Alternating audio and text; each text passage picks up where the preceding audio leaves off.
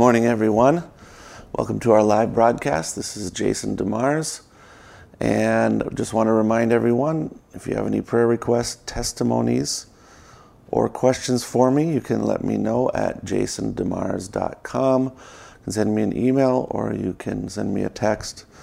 Either way, uh, we appreciate you. We're continuing on our topic ecumenism versus reaching out, part five. And we just we definitely appreciate your comments on our videos. Continue to do that, um, and questions that are sent by private messages on on Messenger. Um, we do our best to get to those as quickly as possible.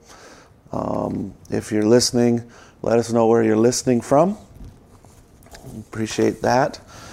And so we're going to continue on. We're looking at, uh, going to start looking at John 17, 21 through 23. And I just re- remind the question we're answering, answering how do we draw the line of fellowship and reaching out without compromise among message believers?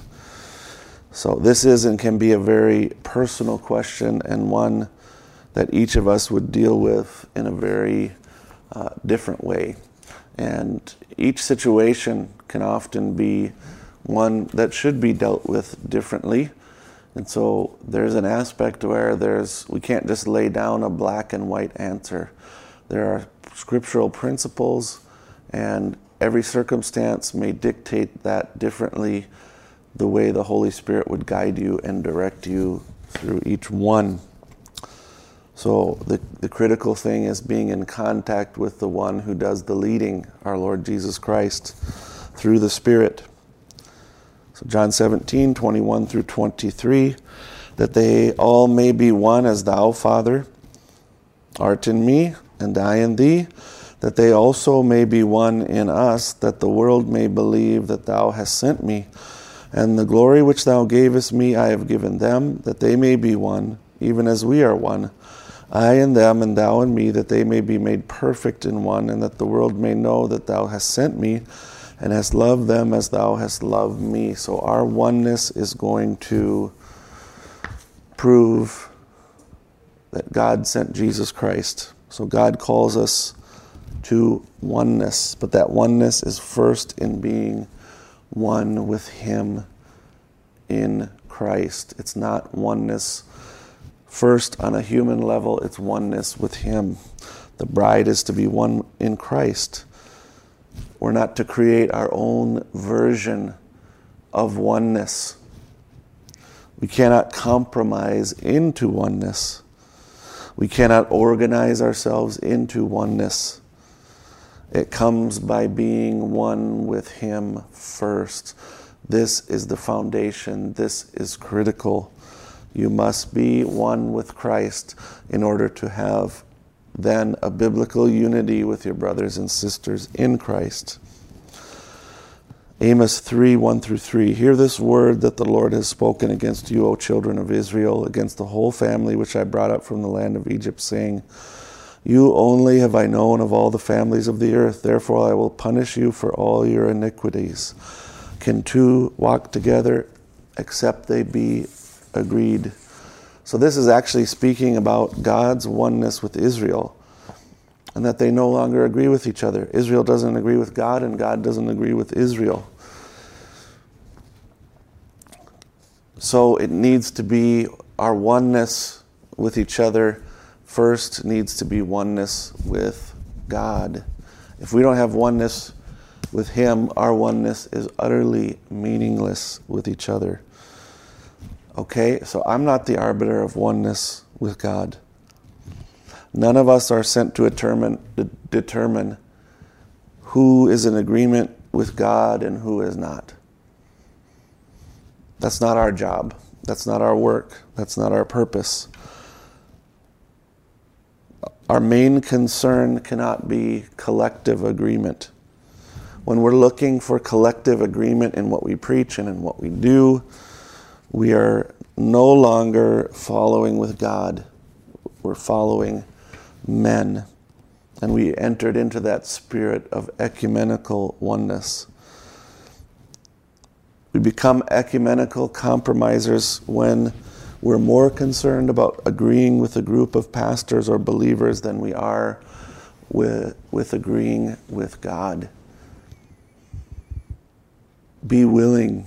We have to first be willing to follow the leadership of God alone before we can look and see oneness with each other. Oneness with each other is, was never intended to kick God out of the equation. You say, well, we're not doing that. We're doing it because God commands oneness. Your oneness has to come out of your personal leadership and agreement with the Word of God, not with one another compromising and saying, well, we agree on certain certain points. Uh, that's not how God brings about oneness in His body. This also should not be, lead me to being fanatical in my rejection of others and the propagation of my own ideas. It should cause a determined humility which says, All I have is from God. He led me up to this point. If I'm wrong, then I pray God will deal with me. But my main concern is not agreeing with other people. My main concern is agreeing with God because I'll answer to God at the day of judgment.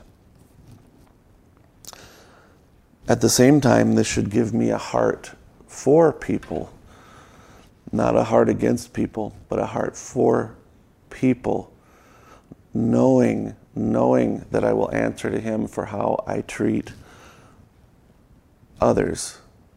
You won't answer for how others treat treated you. You will answer to God for how you treated and responded to others.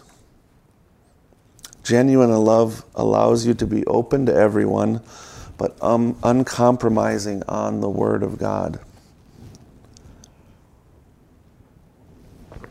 Brother Branham says this in the sermon Adoption. If I, w- I went after a brother not long ago, had went astray, a young fellow said to me, said, Let that rascal go, let him alone. I said, If I ever get to a place that my heart don't go with my brother, then it's time for me to go to the altar because I've fallen from grace said I'll go as long as he's got breath in his body and I'll catch him somewhere along the line. Yes, sir. And I caught him. Hallelujah. Brought him back. Yes, sir. He's back in the fold safely now. Yes, sir. He would have went astray as sure as the world. Here you see the, the true pastor's heart, but the, it's not just the pastor, it's the heart of every believer. Someone's going astray, someone's, someone's leaving the fold we must, must, must, must, must have a heart that goes after our brothers and our sisters. If they're going astray, we should be praying for them to come back and be praying for the opportunity to go after them. Amen. Brother John, thank you for that. This is just like works without the Holy Spirit. Oneness without Christ is worthless, shutting him out like the Laodicean church. Absolutely correct. So, these things, it has to do with our attitudes towards others. 1 Timothy, it says, the end of the commandment is love out of a pure heart, not a rigid, dogmatic attitude that condemns other people. Our heart should go out to others who are off the word either in their conduct or in their doctrine. Our heart should not be condemning, our heart should be saying, Oh my Lord, have mercy. How can I help them? How can I serve them? Where is the line of fellowship and reaching out when we deal with differences in denominational churches around us or on the missions field? Um, in the past, you may have been aware that I've done some advocacy work for Brother Yusuf Nadarkhani in Iran. I reported the persecution on my website, and this went out to many different legal and Christian organizations. Um, I was then contacted and worked with the Voice of the Martyrs and also with the American Center for Law and Justice, to name just a few of them. Each of them approached me about our doctrine. They said, Well, Yusuf and you both follow uh, the message of William Branham.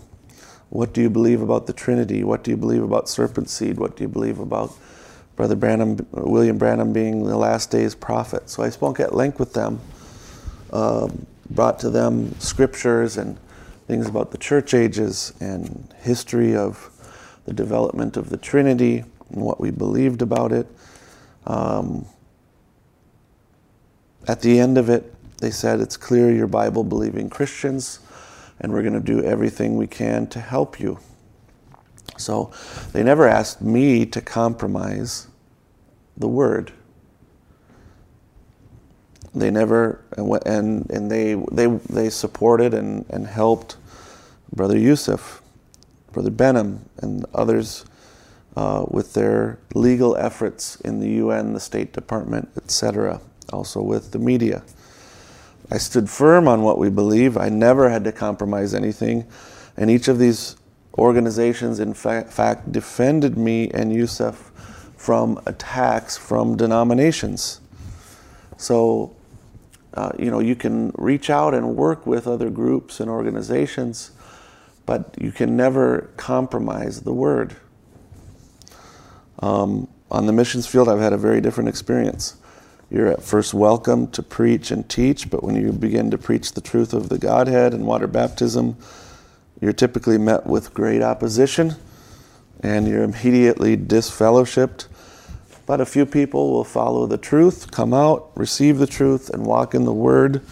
That's the typical process. You go to an open door, you preach the message, they kick you out and speak evil of you.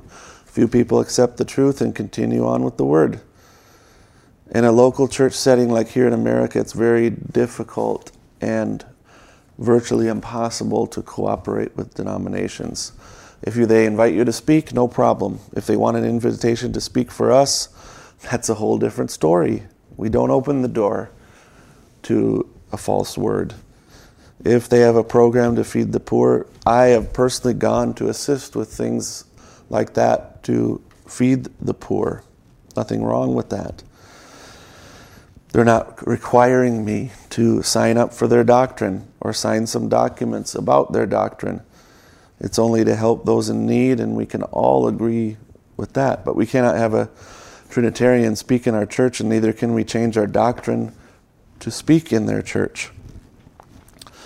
In the sermon, What is the Holy Ghost? 1959, Brother Branham says, Because in these meetings like this, on the evangelistic type, we have people from different denominations of churches which has been taught in their own sphere of belief, each one, and that's all right. I've never wanted to be guilty of sowing discord among brethren. And out in the meetings, I just preach on, preach on the great evangelical truths of Scripture, on what brethren who sponsor my meeting believe in. But in the tabernacle here, I want to speak on what we believe. So he is uh, not going into every detail but he's speaking about the gospel. He's speaking about healing. He's speaking about um, the, the fact that there is a coming of the Lord, not the details on it. So he's preaching about those things in order to reach some people to bring them to the full truth of the word. He's not compromising. He's, he is cooperating out of love, but he's bringing them truths that may point them to give them a greater heart for the message. I've gone way too long here, but um, I'm just going to bring a conclusion. I have my last page of notes, and we'll just finish those. So, first of all, the flow from our heart needs to be balanced by the two wings of love and truth. You cannot fly with just one of these wings. It takes two wings to balance yourself in the air love and truth. The wing of love allows your heart to, gr- to grieve for those in error, and it reaches out to them knowing you were once in sin when God extended His grace. Everything we've received in the realms of revelation is by His grace and that alone, and this will bring a pure motive to your actions. The wing of truth allows you to remember that you stand naked and alone before God as He teaches you and guides you in Scripture. It's His leadership in the Word for your life that you are uncompromising about it. Two, the line of fellowship and compromise is one that can change based upon circumstance. 3. It's clear that Brother Branham maintained his convictions and he preached along more simple lines when in a cooperative meeting. 4. He was willing to compromise what he specifically preached on in certain circumstances, not changing his doctrine, but focusing on things that more people could agree with in order to attract the elected to the vindicated word. Five, when our desire is to agree, to agree with a certain group of ministers above being in agreement with God, or we regard agreeing with a certain group of ministers as agreement with God, then we have become ecumenical in spirit. Thank you for listening in. If you have any questions, prayer requests, or testimonies, please let me know. We'll be starting on a topic. It's applicable to all. You'll see why, but it's going to be called the training of ministers. If you have any questions, prayer requests, or testimonies, please let me know. May the Lord richly bless you.